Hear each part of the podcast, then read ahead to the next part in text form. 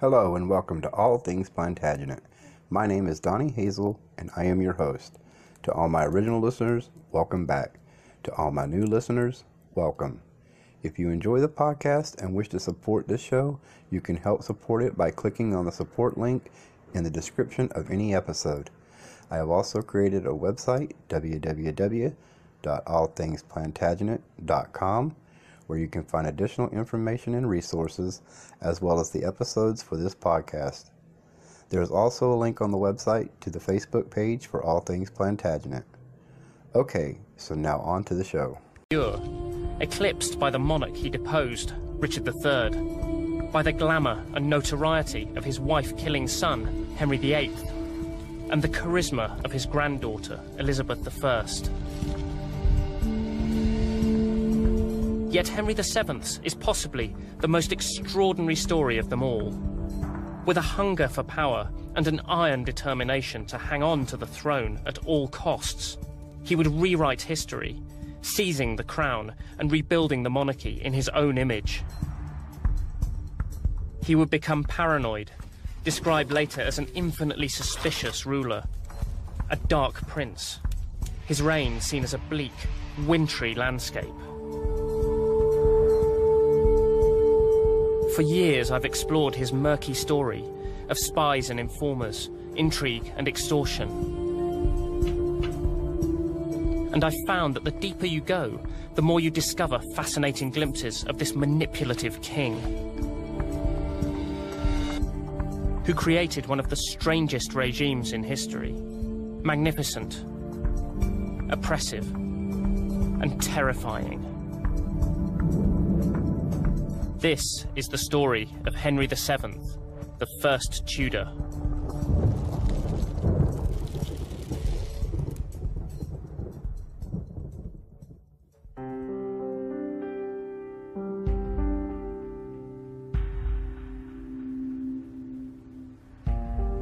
This is Henry. It's what remains of his funeral effigy, which was paraded through the streets of London after his death, dressed in his Parliament robes and clutching his orb and sceptre of state. We can see his fine-boned features and the distinctive cast in his left eye. But this is also a face emaciated and ravaged by illness and stress. It's the face of a man who's never known a moment's peace.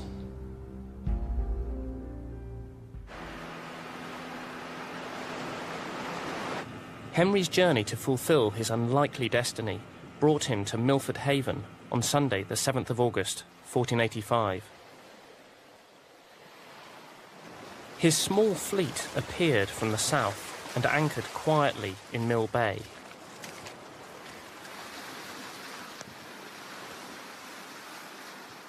Henry's ships drop anchor here, and his men come ashore, and we can picture them. Heaving munitions onto the beach, cannons, horses coming through the surf.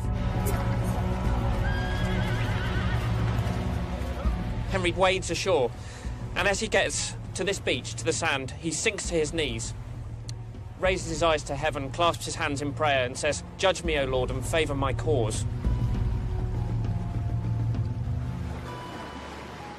Henry would need all the help he could get. His army was a ragtag bunch of political dissidents and foreign mercenaries. A mixture of different axes filled the air. Henry had deliberately chosen this windswept and distant corner of Wales. He wanted to slip in undetected, giving him time to raise support in his Welsh homeland before facing Richard the Third's much larger army. And so this invasion really feels, more than anything else, it feels almost not like an invasion. It feels very kind of furtive and anxious. He knows that the odds are stacked against him.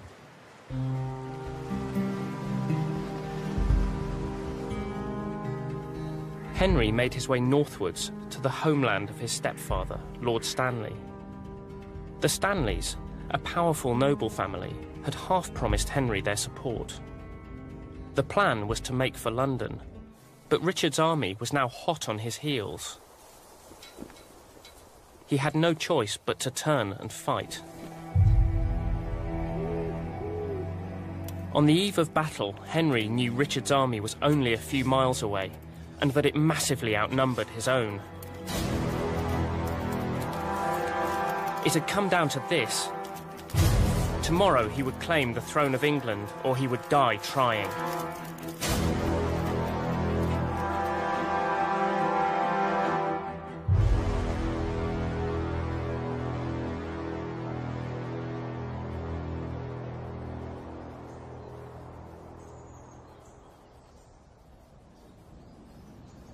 Early on the morning of twenty-second August fourteen eighty-five, Henry advanced from over here towards Richard's much bigger army, drawn up on the ridge.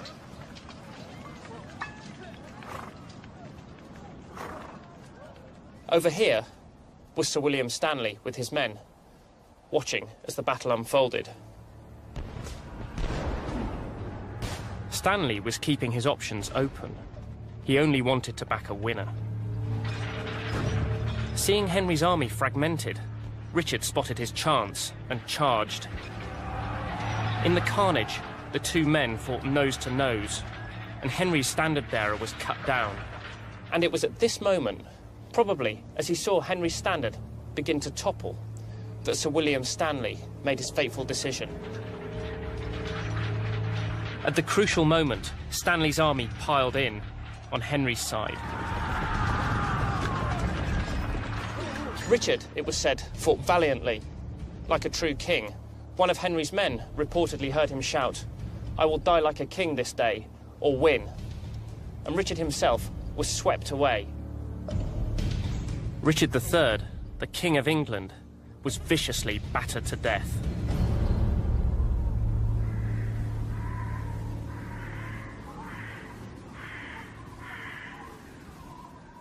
By mid-morning, it was all over. Henry's men moved busily about the battlefield, relieving the dead and dying of their valuables, piling bodies onto carts. On a nearby hill, Lord Stanley placed the dead king's circlet on Henry's head to the shouts of acclamation from his troops.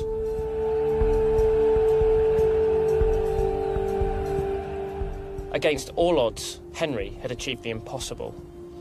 This man, who had been a refugee and fugitive half his life, had won the crown of England.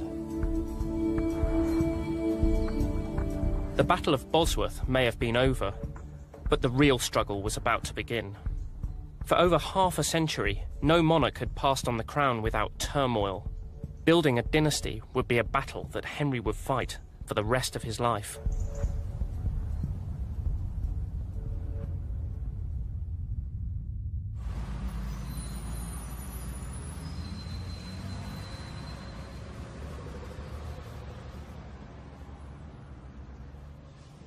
I'm taking off my shoes because I'm about to tread on what is one of the most extraordinary pieces of medieval art, not just in England, but in Europe.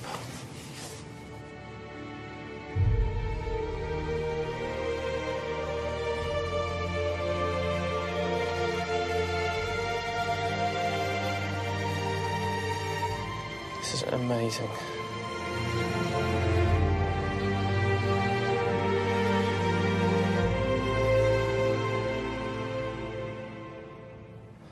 It feels astounding to stand here.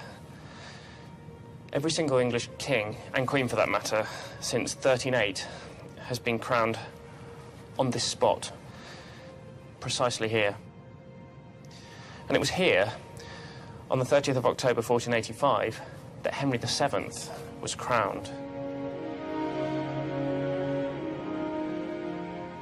It was a glorious, triumphant occasion, and Henry must have felt as though he'd achieved almost the impossible. This was an affirmation of his victory at Bosworth. It was a vindication of everything that he'd done, that he'd prayed for on the beach at Milford Haven.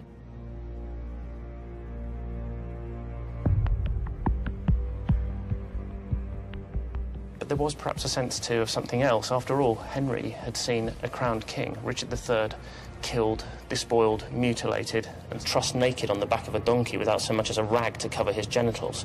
And he knew that what had happened to Richard the third could also happen to him.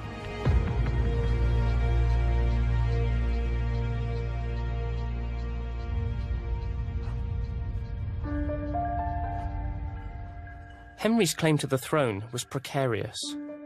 His mother, Lady Margaret Beaufort, provided the only trickle of royal blood in Henry's veins. The Beauforts were a great but illegitimate Lancastrian family, banned from ever claiming the throne. On the other side of his family, Henry's grandfather, Owen Tudor, a fast-talking Welsh servant, had secretly married Henry the Fifth's widow, Catherine, some fifty years previously.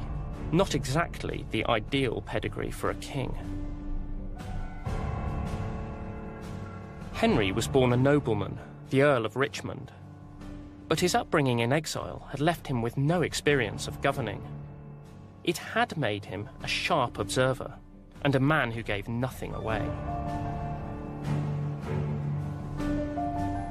For England to believe that Henry was the rightful king, he would need to behave like one, and that is exactly what he did.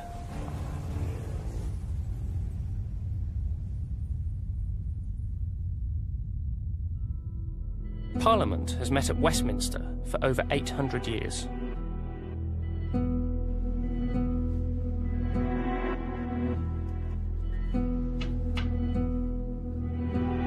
The official records of its debates, meetings and acts stretch back to the Middle Ages. In early November fourteen eighty-five, Henry the Seventh's first Parliament met. He would use it to tackle the inconvenient truth of Richard the Third's reign and to rework recent events to suit himself.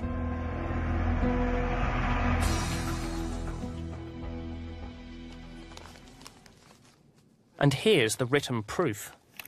The parliamentary record which shows how he did just that. In this record, Richard the Third is the usurper, Henry the Seventh is the rightful king, putting the record straight. Richard the Third was referred to as the late Duke of Gloucester, and afterwards, indeed, and not of right, King of England.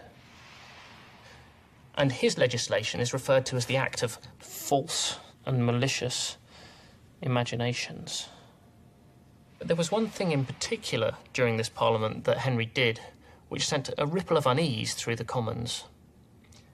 He rewrote history. It simply consists of a date here. Now, the Battle of Bosworth was fought on the twenty-second of August fourteen eighty-five. But here, Henry the Seventh has dated his reign. The twenty-first, in Roman numerals, day of August last past. That's to say, the day before the battle was fought. We might ask, what's in a day? Well, by backdating his reign to the day before he beat Richard the Third and became king, Henry was effectively accusing everybody who had turned out for Richard the Third on the battlefield of treason.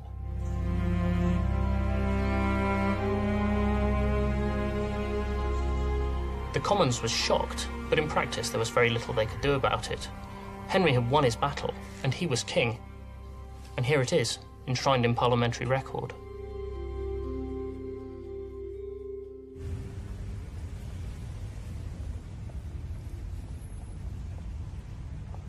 With Parliament sewn up, Henry's next move would bolster his position further. A marriage to cement all his dynastic ambitions. It was a strategic partnership, the fulfilment of a pact made while he was in exile, the pact on which his invasion was founded.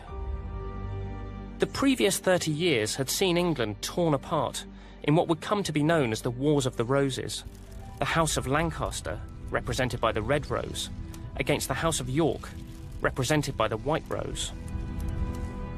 Richard the Third's coming to the throne in fourteen eighty-three divided the House of York.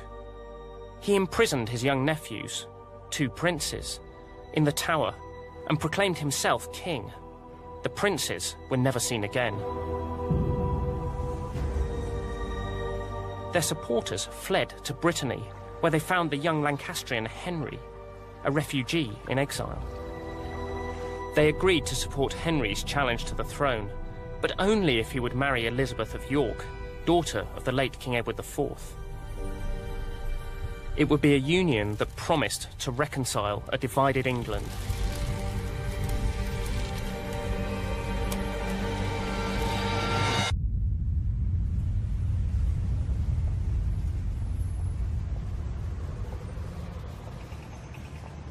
But Henry needed something to reinforce this union, something that would link this new dynasty with the English crown in the minds of his subjects.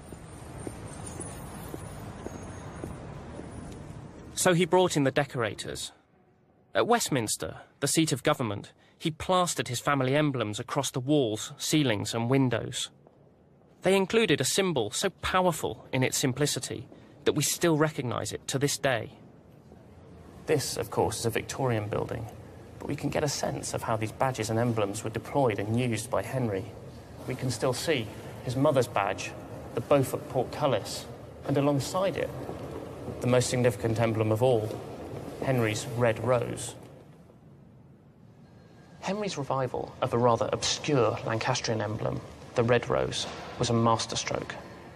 What it allowed him to do was to place his own rather sketchy credentials on a par with those of his wife, Elizabeth of York, the white rose, and together these two roses would combine to create the most potent and enduring emblem in English royal history, the rose both red and white, the Tudor rose.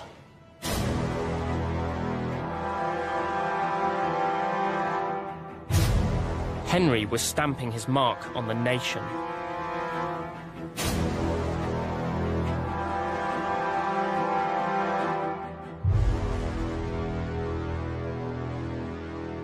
But of course, the Tudor rose could only be truly embodied by an heir. Vital if Henry was to build a dynasty. And Henry would not have to wait long. Named after King Arthur, the mythical King of Britain, Prince Arthur was born early on the rain-lashed morning of the twentieth of September fourteen eighty-six at Winchester, the legendary seat of Camelot. This is a wonderful and very rare book.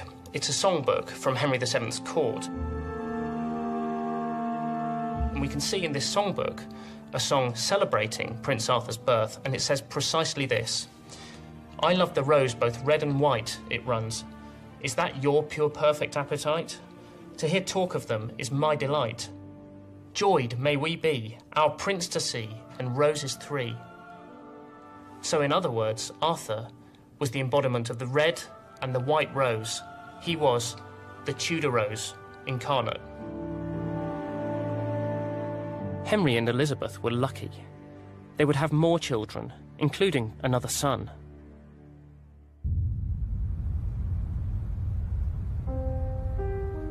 Henry was building a myth that he and his family were the true and rightful royal blood of England.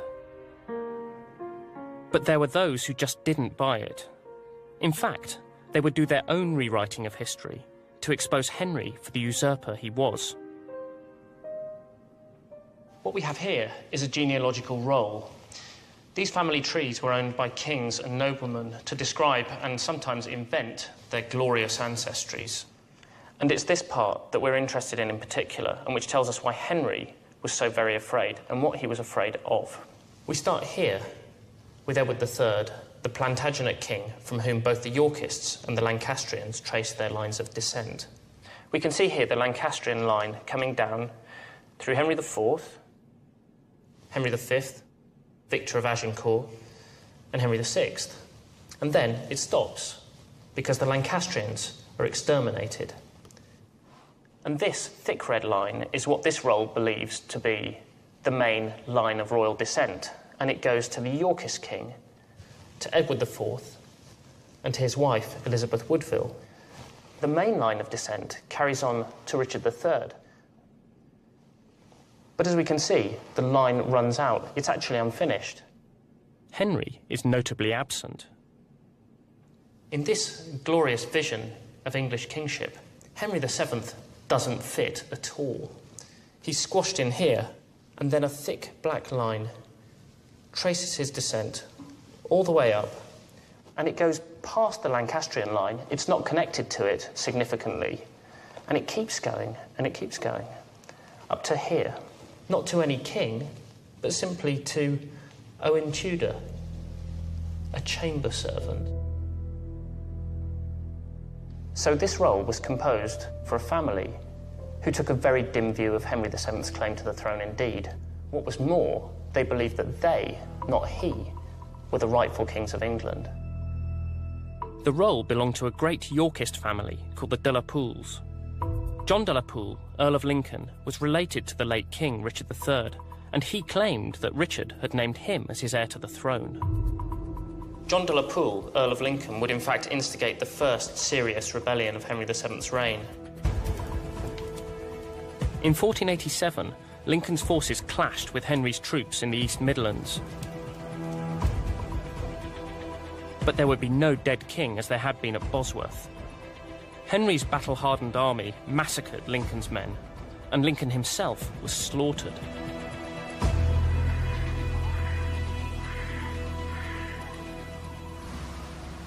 Henry had won a decisive victory and removed a genuine Yorkist contender for the throne.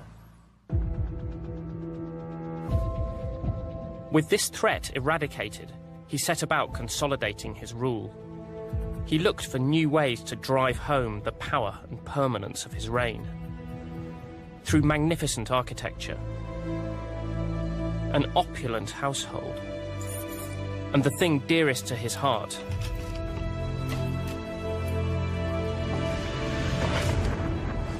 money. Look at the very these. first English gold sovereign, the very first pound as a coin. Wow, this is uh, this is an extraordinary privilege, really, to see these. Barry Cook looks after the medieval coin collection at the British Museum. Henry the seventh is the first person to think, I will create a pound coin, and he gives it this very special name, sovereign. And what he's doing with the word sovereign is to say, I am sovereign over my land, yes, part of the whole I mean, he, royal package. This is not a coin anybody used in their daily lives. It's a way for the king to show his power and authority, to, to spread his message. So to put in circulation. Literally to spread authority. the message. And, and in some ways the audience for this might not have been so much his own subjects, but, but foreign visitors. So when ambassadors were visiting, Henry would have given them a, a kind of royal goodie bag, as it were, and along with them he would have given them a, a number of these, uh, a takeaway souvenir of Hen Henry's England, as it Absolutely. were. Absolutely. You have a huge, stonking gold coin. What does that tell you about the person who gives it you in a casual way? Usually just the head of the monarch was featured, but here Henry sits full length on a great throne, orb and sceptre in hand, and the imperial crown on his head, every bit the image of a king. But the most important part of the coin is on the reverse. This is a Tudor rose, isn't it? That's again, the, the tradition in the medieval period, you had a cross on the back of a coin. But now we've got the Tudor double rose and the arms of England superimposed upon it. It's very specifically associating the coat of arms of England with the symbols of the Tudor family, yes, the Tudor dynasty. The two are interlinked, inextricable. Image is reality um, for power. This occasion provoked unease. Among the masses that lined the route, craning to catch a glimpse of the princess, was a young legal student called Thomas More. More later described the procession. He'd been enraptured by Catherine. She was so beautiful, he said, that words couldn't do her justice.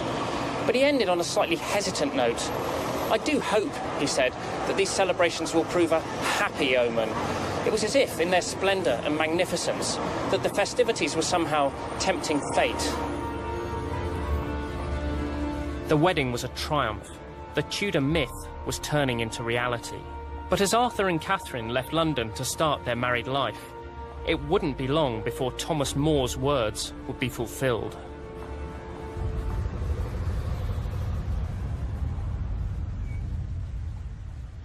Late on the fourth of April, fifteen oh two, a boat docked at Greenwich, where the King and Queen were in residence. Aboard was a messenger who brought terrible news. Prince Arthur had caught the virulent sweating sickness and was dead. Henry was devastated.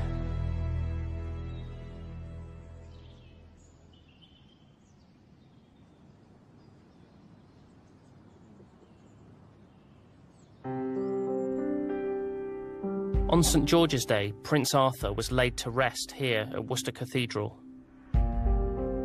far away from Westminster and the glare of international attention.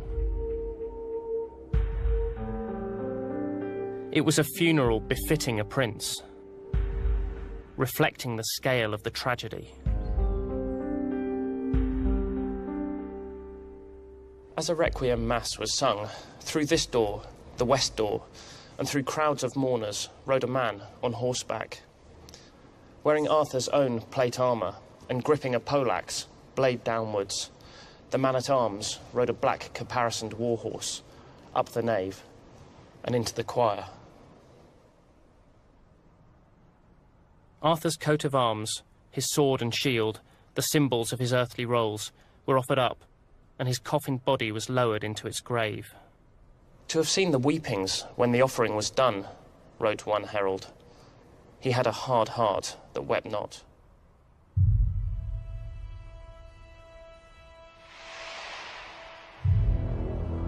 This is Arthur's chapel, his final resting place. The political impact of Arthur's death was immense.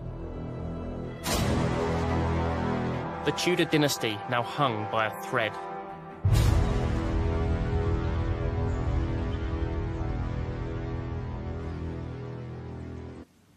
These books are chamber accounts, they're books of payments, and what's interesting about these books is that they represent Henry's very personal control of finance. These account books are brought to him, and he will look down everything and he will sign it at the bottom. We have everything from, from wages for, for trumpeters, for, for barbers. Queen's minstrels, the prince's trumpeters, falcons brought from Hungary. Falcons brought from Hungary, brilliant. It's quite a journey. Brilliant. Historian Sean Cunningham has been studying Henry's account books. This one shows money coming directly into Henry's personal coffers, and these pages are written by Henry himself. I love this entry in particular. We have um, money delivered in old weighty crowns. You can, can sense him weighing it in his hand. That's right, just seeing what picking up this weighty crown. Oh, that's good. That's and then, and then, and then I like this good crowns. Yeah, this is this is some. These are some good crowns we have here. And there's thousands of pounds worth of bullion going through the king's, yeah. literally through the king's hands. To Henry, money meant security and control, and how he used it was key. There's all sorts of, of unofficial activity going on.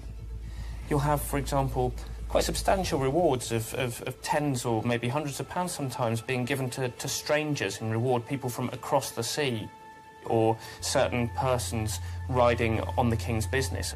And here, this is an interesting one. Sean, who's this? This is Sir, Sir, Sir Charles. Charles, probably Sir Charles Somerset. Who was one of the king's masters of intelligence. Yeah. For a man of Flanders. A man of Flanders. Up to, up to something or other on, on official business. Lack of full detail, isn't it, which is a bit frustrating. Well, it's always a giveaway, but, though, isn't it? If you, if you haven't got the detail, you have a sense that uh, he's on uh, His Majesty's Secret right, Service. Henry was building up a dense network of spies and informers, whose reach would extend into the furthest and darkest corners of the realm. He would map the political loyalties of his subjects, putting under surveillance those who looked likely to cause trouble.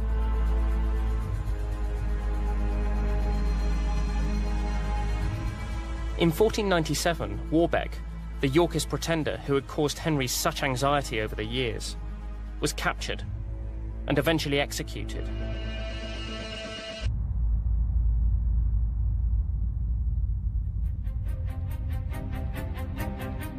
As the new century began, Henry the seventh had been on the throne for fifteen years.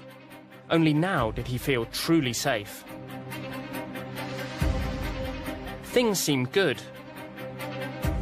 Henry completed his magnificent new house on the Thames. This is Henry. It's what remains of his funeral effigy, which was paraded through the streets of London after his death, dressed in his parliament robes and clutching his orb and sceptre of state. We can see his fine-boned features and the distinctive cast in his left eye. But this is also a face emaciated and ravaged by illness and stress. It's the face of a man who's never known a moment's peace.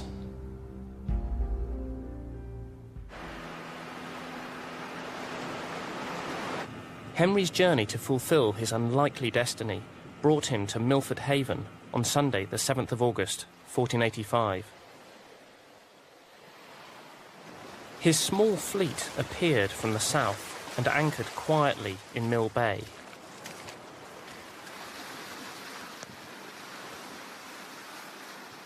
Henry's ships drop anchor here, and his men come ashore, and we can picture them.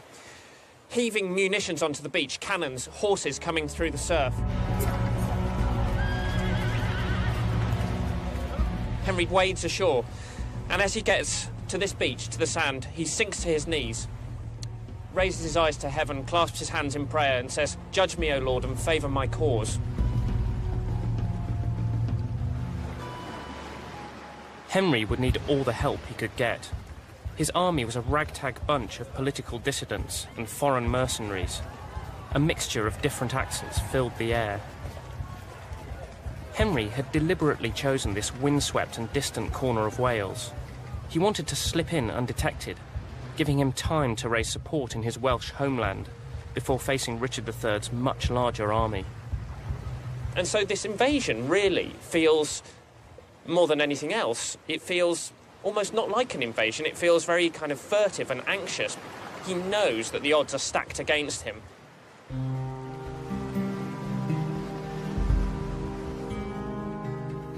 Henry made his way northwards to the homeland of his stepfather, Lord Stanley.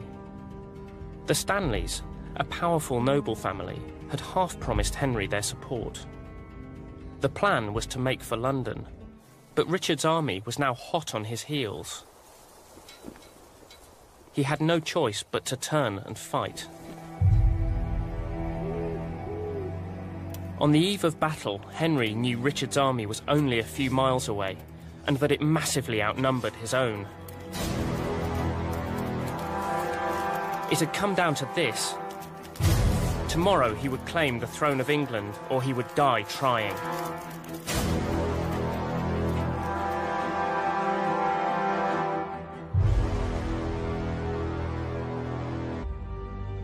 The previous thirty years had seen England torn apart in what would come to be known as the Wars of the Roses.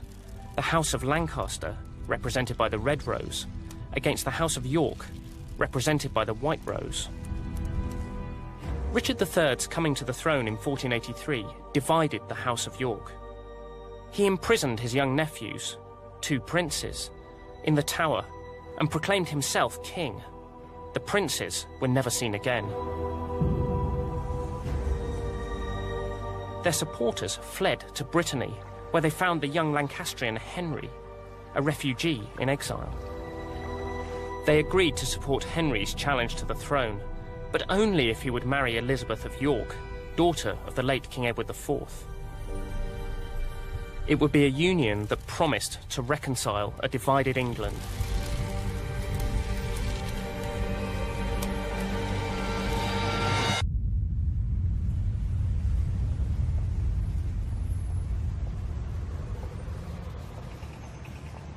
But Henry needed something to reinforce this union, something that would link this new dynasty with the English crown in the minds of his subjects.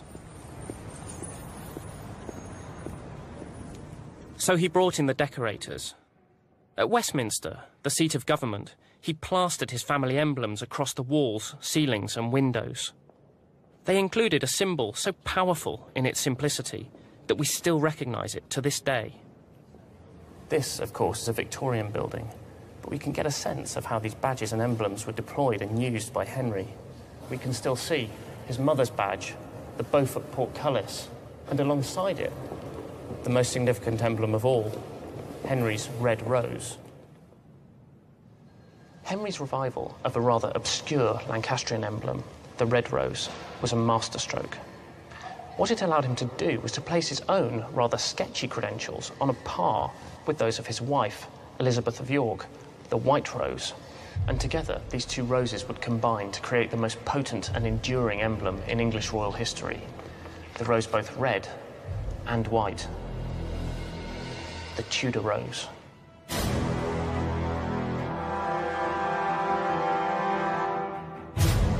Henry was stamping his mark on the nation.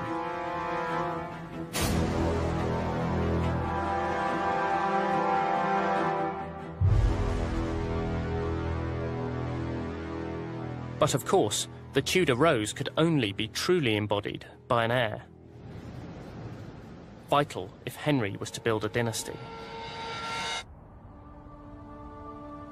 And Henry would not have to wait long. Named after King Arthur, the city, Henry had an incredible stroke of luck. He received an unexpected guest at court. In January fifteen oh six, Philip of Burgundy, the man sheltering the Earl of Suffolk on the continent, was shipwrecked on the coast of England. Seizing the opportunity, Henry welcomed this powerful prince with lavish hospitality, but it was clear that Philip was trapped. Henry would release him only if he agreed to hand Suffolk over. And so in mid-March, a ship carrying the fugitive Earl docked at the port of London. A heavily armed reception committee marched him to the Tower. He would never emerge. The threat of Suffolk was finally gone. But two decades spent fending off rebellion, plot and conspiracy had left their mark. This perpetual state of emergency had hardened into a way of rule, and England was now in the grip of a system that people found both disorientating and terrifying. Henry's subjects were scared, and they were resentful. But they knew that Henry could not go on forever. Closeted away at Richmond, his health had been failing for years. All eyes were on Prince Henry, and what sort of king he was going to be. Ever since Prince Arthur's death, the king had wrapped Prince Henry in cotton wool, keeping him confined in the royal household. By fifteen oh seven, Prince Henry was growing into a brilliant, handsome and athletic teenager, but his father's control had begun to chafe. The king, increasingly ill, was only too happy to show off his son. He allowed Prince Henry to organise the spring tournament. The prince would be shown off, but not in the way his father anticipated.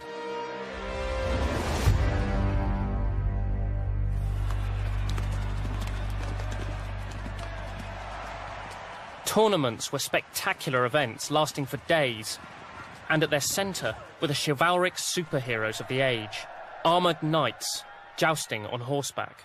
But although he was proving a brilliant jouster, Prince Henry was not allowed to fight. His father had already lost one son and wasn't about to lose another. Toby Capwell is the curator of arms at the Wallace Collection and has first-hand experience of the joust. There's always risk in anything that's worth doing, right? And jousting would be pointless if it was completely safe. I mean, you, you look at what they're fighting with. This is a safe one. This is the safe kind. You have three prongs on the head, and that prevents the land. It was a glorious, triumphant occasion, and Henry must have felt as though he'd achieved almost the impossible. This was an affirmation of his victory at Bosworth. It was a vindication of everything that he'd done, that he'd prayed for on the beach at Milford Haven.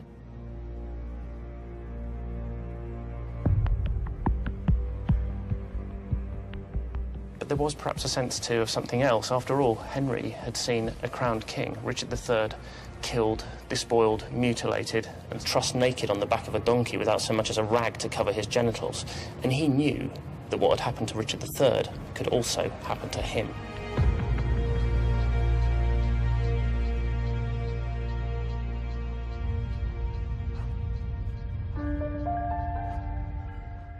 Henry's claim to the throne was precarious. His mother, Lady Margaret Beaufort, provided the only trickle of royal blood in Henry's veins. The Beauforts were a great but illegitimate Lancastrian family, banned from ever claiming the throne. On the other side of his family, Henry's grandfather, Owen Tudor, a fast-talking Welsh servant, had secretly married Henry the fifth's widow, Catherine, some fifty years previously. Not exactly the ideal pedigree for a king. Henry was born a nobleman, the Earl of Richmond. But his upbringing in exile had left him with no experience of governing. It had made him a sharp observer and a man who gave nothing away. For England to believe that Henry was the rightful king he would need to behave like one, and that is exactly what he did.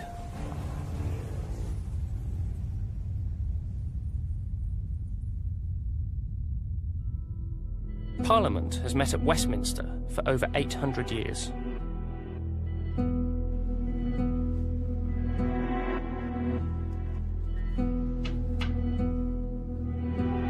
The official records of its debates, meetings and acts stretch back to the Middle Ages. In early November fourteen eighty-five, Henry the seventh's first Parliament met. He would use it to tackle the inconvenient truth of Richard the third's reign and to rework recent events to suit himself.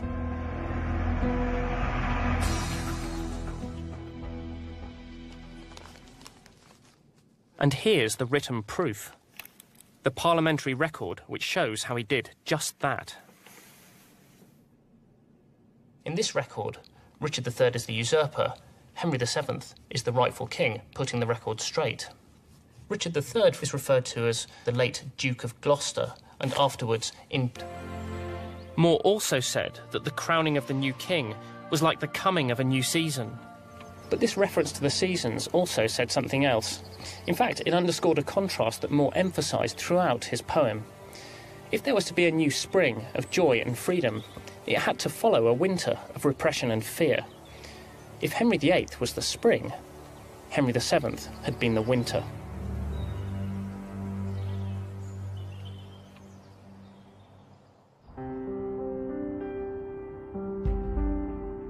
Henry the seventh's funeral cortege processed through London's streets, his effigy displayed on a carriage drawn by five horses draped in black velvet. But for all the criticism of his reign, Henry the seventh had still achieved what he had set out to do. He had passed on the crown of England.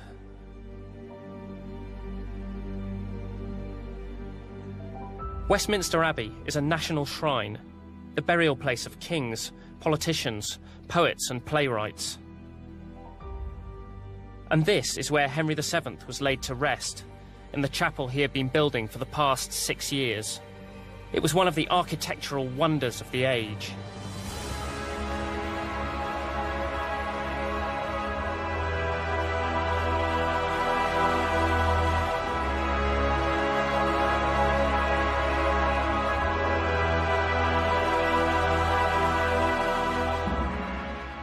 Describing the sixteenth century as Miraculum Orbis Universale, the wonder of the entire world, and it really is a staggering building. This spectacular mausoleum is Henry's ultimate statement to the world. Not what we might expect from a wintry, miser king.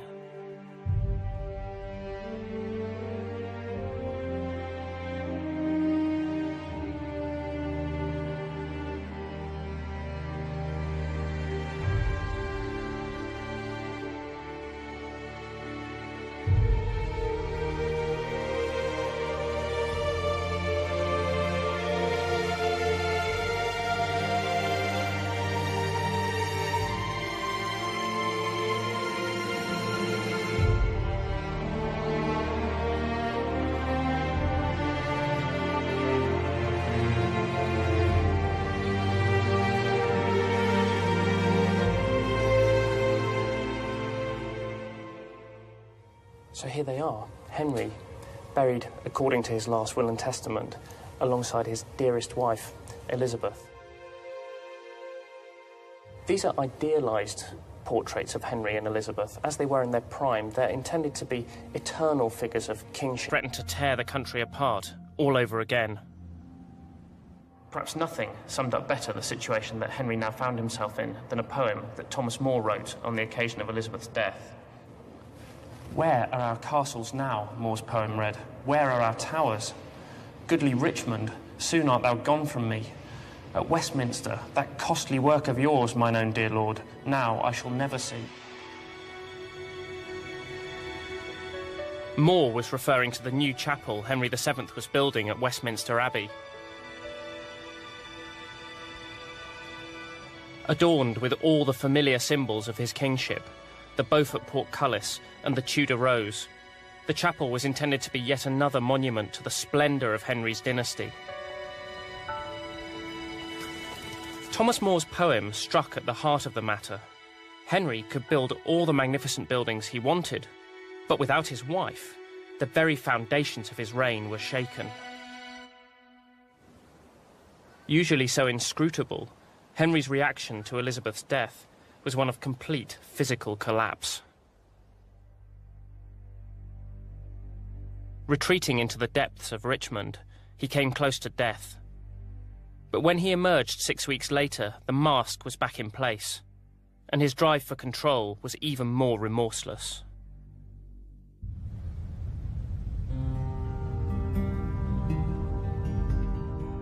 The cornerstones of his reign, his wife and heir, were gone, and Henry's crown was more at risk than ever. Old enemies had resurfaced. John de la Pole, who had instigated the first rebellion against Henry, had died fifteen years before. But his younger brother, the Earl of Suffolk, was now a man, and at large on the continent, raising an army. Increasingly ill, suspicious, and unable to trust people, Henry saw conspiracy at every turn. But his resolve was unshakable. He would hang on to the crown, whatever the cost. If his subjects would not love him, they would be made to fear him.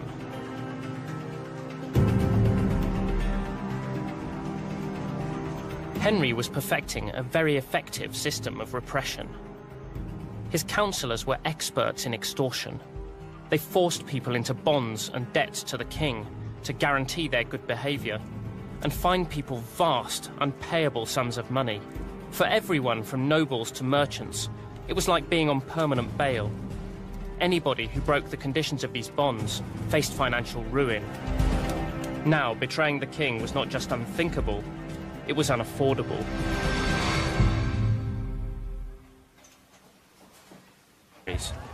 A mixture of different accents filled the air.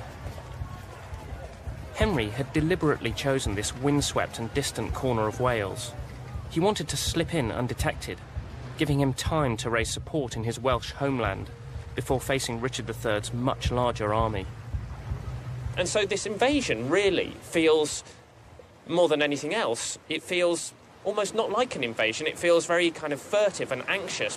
He knows that the odds are stacked against him.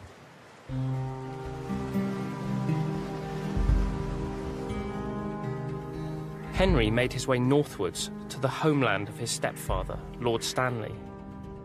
The Stanleys, a powerful noble family, had half-promised Henry their support. The plan was to make for London, but Richard's army was now hot on his heels. He had no choice but to turn and fight. On the eve of battle, Henry knew Richard's army was only a few miles away, and that it massively outnumbered his own. It had come down to this. Tomorrow he would claim the throne of England, or he would die trying.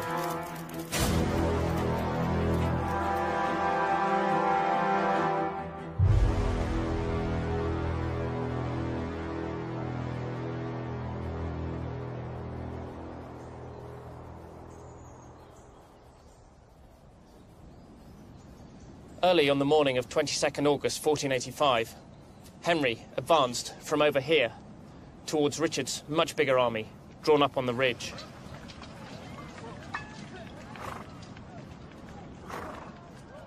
Over here was Sir William Stanley with his men, watching as the battle unfolded. Stanley was keeping his options open.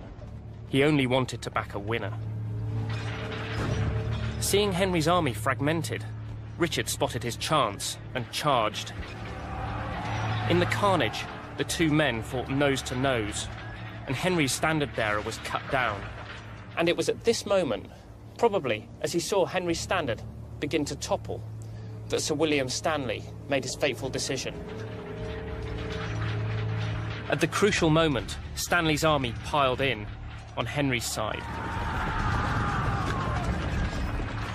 Richard, it was said, fought valiantly, like a true king, One of Henry's men reportedly heard him shout, "I will die like a king this day, or win." And Richard himself was swept away.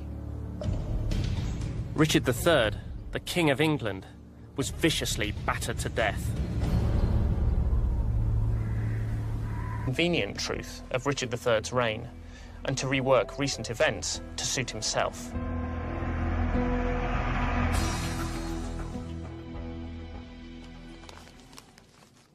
And here's the written proof, the parliamentary record which shows how he did just that.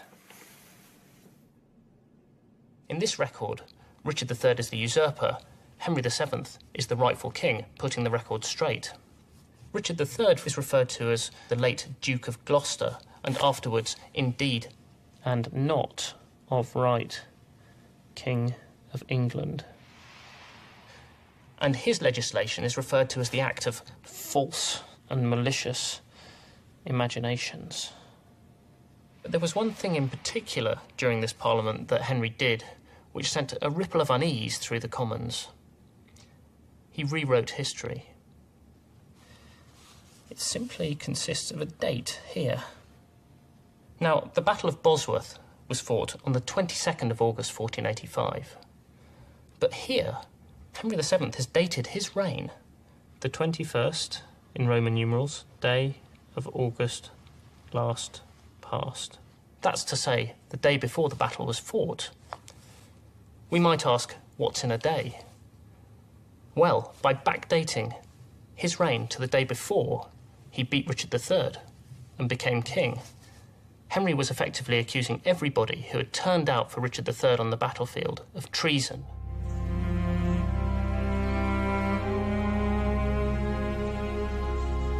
The Commons was shocked, but in practice there was very little they could do about it. Henry had won his battle, and he was king. And here it is, enshrined in parliamentary record.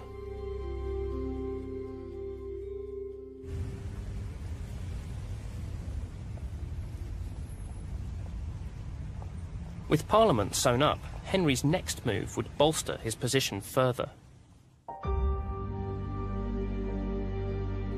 A marriage to cement all his dynastic ambitions.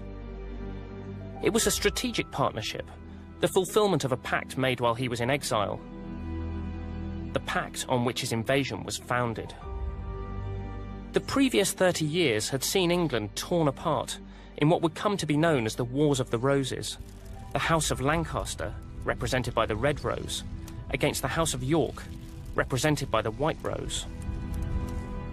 Richard the third's coming to the throne in fourteen eighty-three divided the House of York. He imprisoned his young nephews, two princes, in the Tower and proclaimed himself king. The princes were never seen again.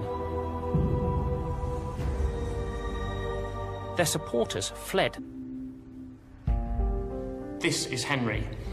It's what remains of his funeral effigy, which was paraded through the streets of London after his death, dressed in his Parliament robes and clutching his orb and sceptre of state. We can see his fine-boned features and the distinctive cast in his left eye. But this is also a face emaciated and ravaged by illness and stress. It's the face of a man who's never known a moment's peace.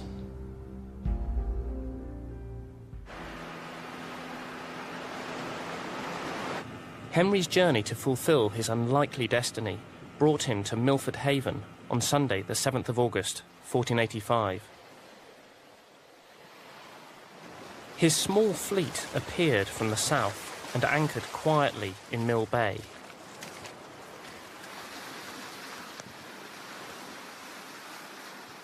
Henry's ships drop anchor here, and his men come ashore, and we can picture them. Heaving munitions onto the beach, cannons, horses coming through the surf. Henry wades ashore, and as he gets to this beach, to the sand, he sinks to his knees, raises his eyes to heaven, clasps his hands in prayer and says, "Judge me, O Lord, and favour my cause." Henry would need all the help he could get. His army was a ragtag bunch of political dissidents and foreign mercenaries. A mixture of different accents filled the air. Henry had deliberately chosen this windswept and distant corner of Wales.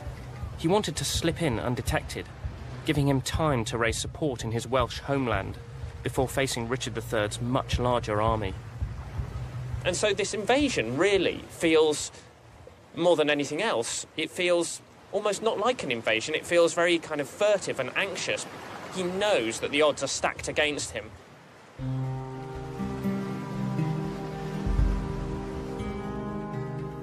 Henry made his way northwards to the homeland of his stepfather, Lord Stanley.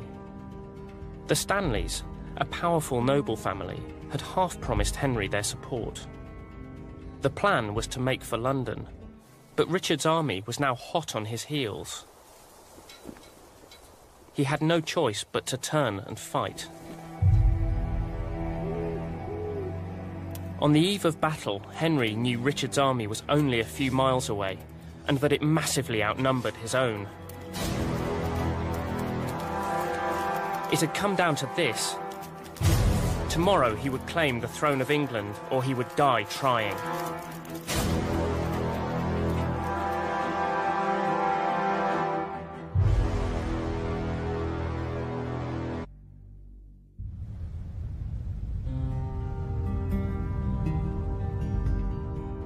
The cornerstones of his reign, his wife and heir, were gone, and Henry's crown was more at risk than ever.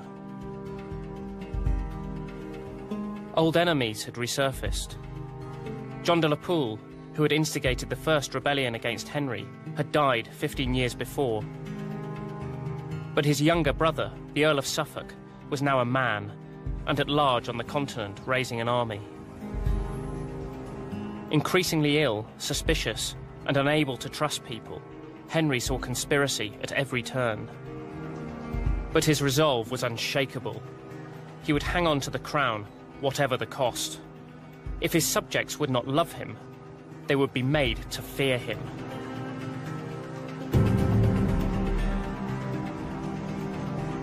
Henry was perfecting a very effective system of repression. His councillors were experts in extortion. They forced people into bonds and debts to the king to guarantee their good behaviour, and fined people vast, unpayable sums of money. For everyone from nobles to merchants, it was like being on permanent bail. Anybody who broke the conditions of these bonds faced financial ruin. Now, betraying the king was not just unthinkable, it was unaffordable.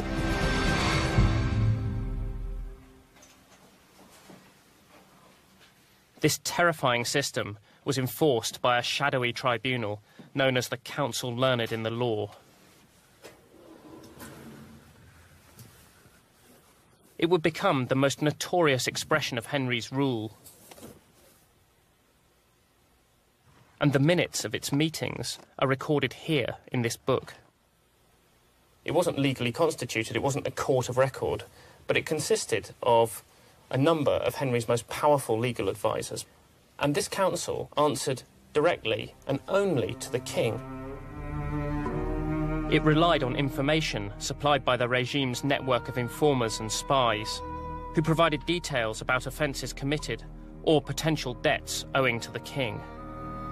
And what's interesting about the Council Learned is that it overrode a lot of the normal processes of government and of law. It might, for example, interrupt normal legal processes that were going on and pluck them out of the process, pluck them out of the system, and haul them in front of this group of councillors. It acts with complete impunity. It is totally unaccountable. This was a process that struck fear and rage and frustration into those people who were caught up in its dealings. Of all the men associated with the Council Learned, perhaps the most infamous and potent was a silver... Probably as he saw Henry's standard begin to topple, that Sir William Stanley made his fateful decision. At the crucial moment, Stanley's army piled in on Henry's side. Richard, it was said, fought valiantly, like a true king. One of Henry's men reportedly heard him shout, "I will die like a king this day, or win." And Richard himself was swept away. Richard the third, the King of England, was viciously battered to death.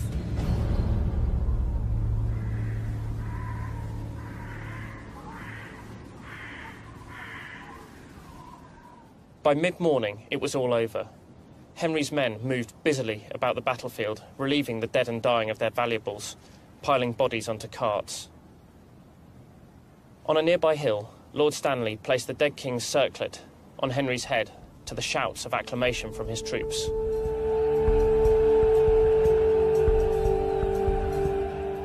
Against all odds, Henry had achieved the impossible. This man, who had been a refugee and fugitive half his life, had won the crown of England. The Battle of Bosworth may have been over, but the real struggle was about to begin. For over half a century, no monarch had passed on the crown without turmoil. Building a dynasty would be a battle that Henry would fight for the rest of his life.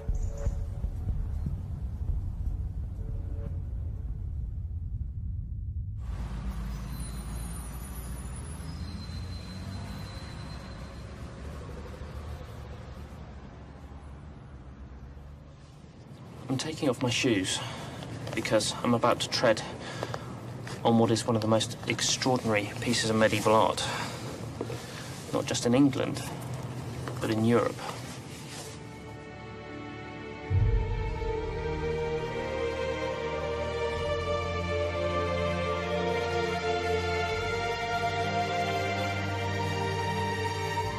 This is amazing.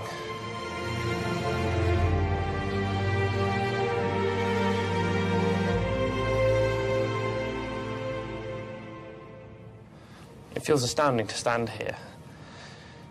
Every single English king, and queen for that matter, since thirteen oh eight has been crowned on this spot, precisely here.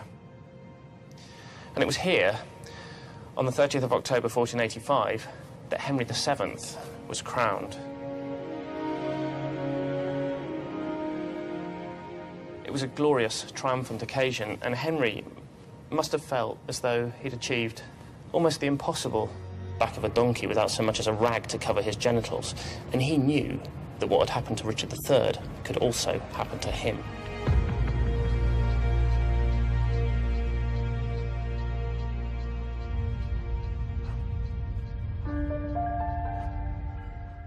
Henry's claim to the throne was precarious. His mother, Lady Margaret Beaufort, provided the only trickle of royal blood in Henry's veins. The Beauforts were a great but illegitimate Lancastrian family, banned from ever claiming the throne. On the other side of his family, Henry's grandfather, Owen Tudor, a fast-talking Welsh servant, had secretly married Henry the fifth's widow, Catherine, some fifty years previously. Not exactly the ideal pedigree for a king. Henry was born a nobleman, the Earl of Richmond. But his upbringing in exile had left him with no experience of governing. It had made him a sharp observer and a man who gave nothing away. For England to believe that Henry was the rightful king, he would need to behave like one, and that is exactly what he did.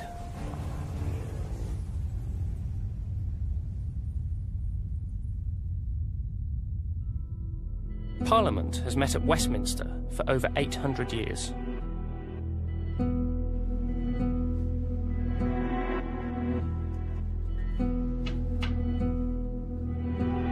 The official records of its debates, meetings and acts stretch back to the Middle Ages. In early November fourteen eighty-five, Henry the seventh's first Parliament met. He would use it to tackle the inconvenient truth of Richard the third's reign, and to rework recent events to suit himself.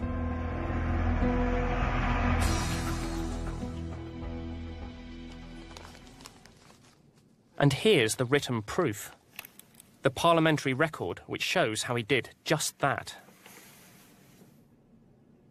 In this record, Richard the third is the usurper, Henry the seventh is the rightful king, putting the record straight. Richard the third was referred to as the late Duke of Gloucester, and afterwards, indeed, and not of right, King of England. And his legislation is referred to as the act of false and malicious imaginations. But there was one thing in particular during this Parliament that Henry did, which sent a ripple of unease through the Commons. He rewrote history. It simply consists of a date here. Now, the Battle of Bosworth was fought on the twenty-second of August fourteen eighty-five. He accrued immense wealth, but his greatest legacy would only become clear over time. Running around the tomb is an inscription. Henry, it says, was the most rich, the most intelligent, the most dignified, the most glorious of kings. And Elizabeth, his wife, was the most beautiful, the most chaste, and the most fruitful. Not only had their marriage been a happy one, but crucially, it had also produced children. The inscription concludes by saying that the land of England should count itself particularly lucky in the foremost of those offspring, the current king, Henry the Eighth. Lucky old England. Henry the Eighth's reign would be turbulent in the extreme, yet it was also his father's greatest achievement. Henry the Seventh had created our most famous, most notorious dynasty, the Tudors.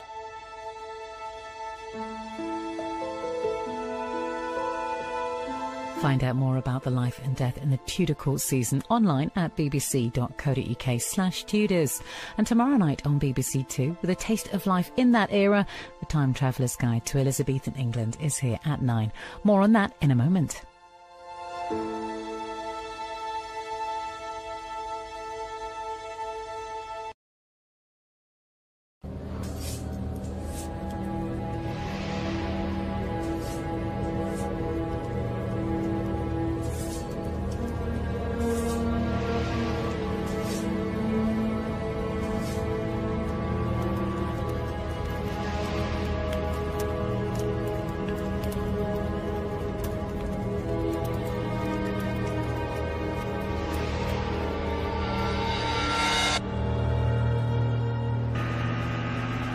Sailing from France, an invading army is about to land in Wales.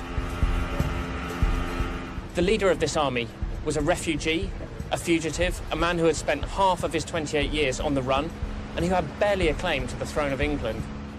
His name was Henry Tudor. And as King Henry the Seventh, he would create the dynasty that bore his name, the Tudors. But Henry the Seventh remains obscure, eclipsed by the monarch he deposed, Richard the Third, by the glamour and notoriety of his wife-killing son, Henry the Eighth, and the charisma of his granddaughter, Elizabeth the First.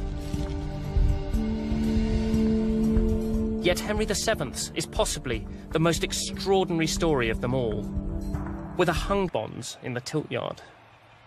He's clearly built physically very differently from his father, but also he thinks differently from him as well. It's really just a matter of Henry the Seventh being perfectly aware of the importance of chivalry and chivalric display. But he just wasn't willing to back that up with his own body, whereas his son couldn't wait to get involved personally. Right. Prince Henry's friends put on a thrillingly violent display of jousting, pushing the sport to its boundaries in a brash disregard for the rule book. It was a performance that the king and his councillors found alarming. But Prince Henry loved it.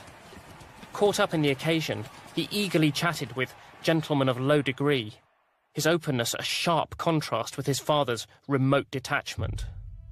So people started to see Prince Henry, even at the tender age of fifteen, as someone who would be a return to a traditional kind of king.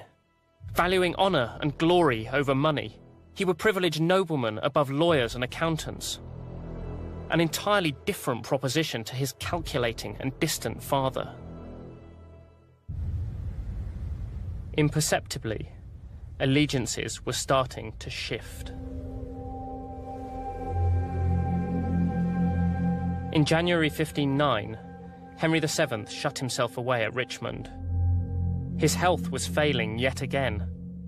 Only this time, there would be no recovering. At eleven o'clock at night, on Saturday, the twenty-first of April, fifteen oh nine, Henry the seventh died. He had brought the kingdom to the brink of dynastic succession. Almost, but not quite. This is a pen and ink drawing of the scene around Henry's bed in his privy chamber at the moment of his death. Here we can see one of the king's gentlemen ushers closing Henry's eyes at the moment of his death, and we can see here doctors holding urine flasks. Among those present were some of Henry's oldest and closest servants. In the past century, the deaths of kings had brought violence and instability to England, and they were determined to make sure the same thing did not happen this time. Now, the fourteen people in this picture were the only people who knew that Henry the seventh had died. They had a unique opportunity to order events to their own advantage, and this is precisely what they did. They agreed to keep the king's death a secret for two days, until the court gathered for the Feast of the Garter on Saint George's Day. But in order to smooth the path of Prince Henry's succession, there would need to be scapegoats, people to take the rap for the wrongs that had been done in his father's name.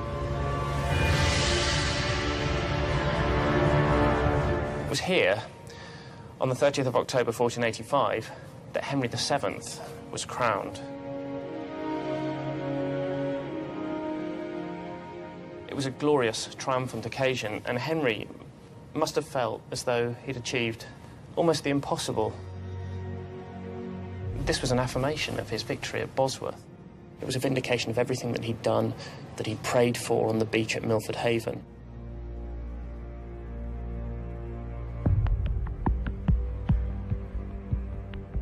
But there was perhaps a sense, too, of something else. After all, Henry had seen a crowned king, Richard the third, killed, despoiled, mutilated, and thrust naked on the back of a donkey without so much as a rag to cover his genitals. And he knew that what had happened to Richard the third could also happen to him.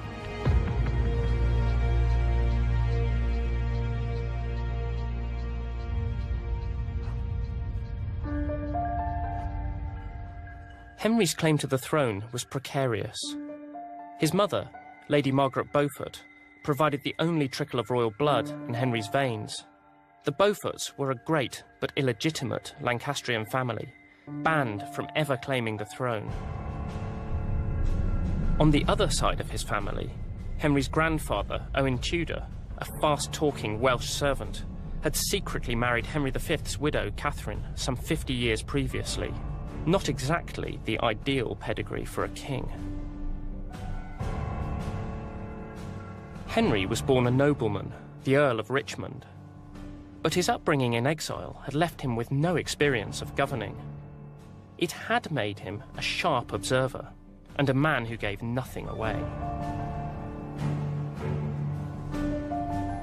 For England to believe that Henry was the rightful king, he would need to behave like one. And that is exactly what he did.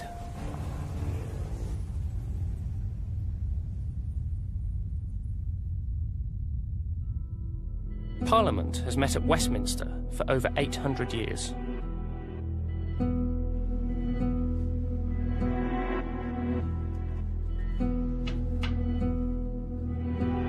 The official records of its debates, meetings and acts stretch back to the Middle Ages.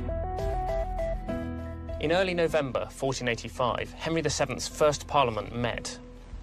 He would use it to tackle the inconvenient truth of Richard the third's reign, and to rework recent events to suit himself.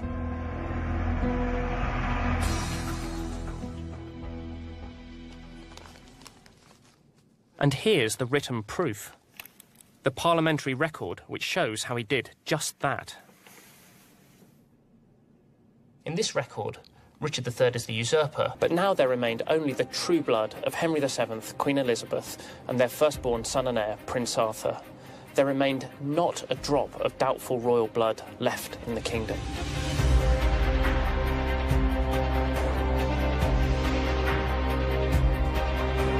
The stage was now set for the most significant moment of Henry's reign so far, a royal marriage that had taken a decade to broker. His eldest son, Prince Arthur, was to marry a great Spanish princess, Catherine of Aragon.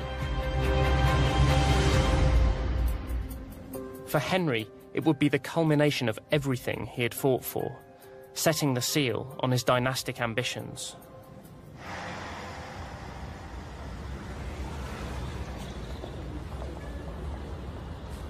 And the celebrations would be glorious. On the early afternoon of Friday, the twelfth of November, fifteen oh one, Catherine's procession rode into the city across London Bridge. It was a dank, grey, drizzly afternoon, but what awaited her was spectacular. It was the first stage in the fortnight-long series of wedding celebrations that would be Henry's ultimate P R event, and it would showcase his chief source of political capital, his sons. London was in a carnival mood. The heaving streets were a riot of colour. Accompanying Catherine of Aragon on her procession through London was the king's younger son. The ten-year-old Prince Henry loved the limelight. Already, he was a boy with the popular touch.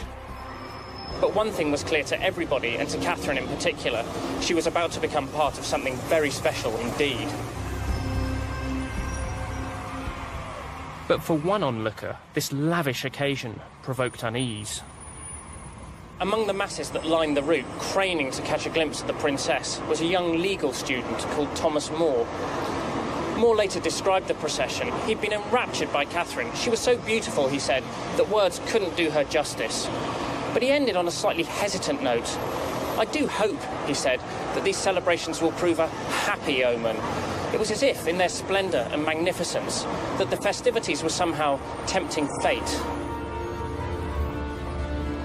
The wedding was a triumph. The Tudor myth was turning into reality. But as Arthur and Catherine left London to start their married life, it wouldn't be long before Thomas More's words would be fulfilled.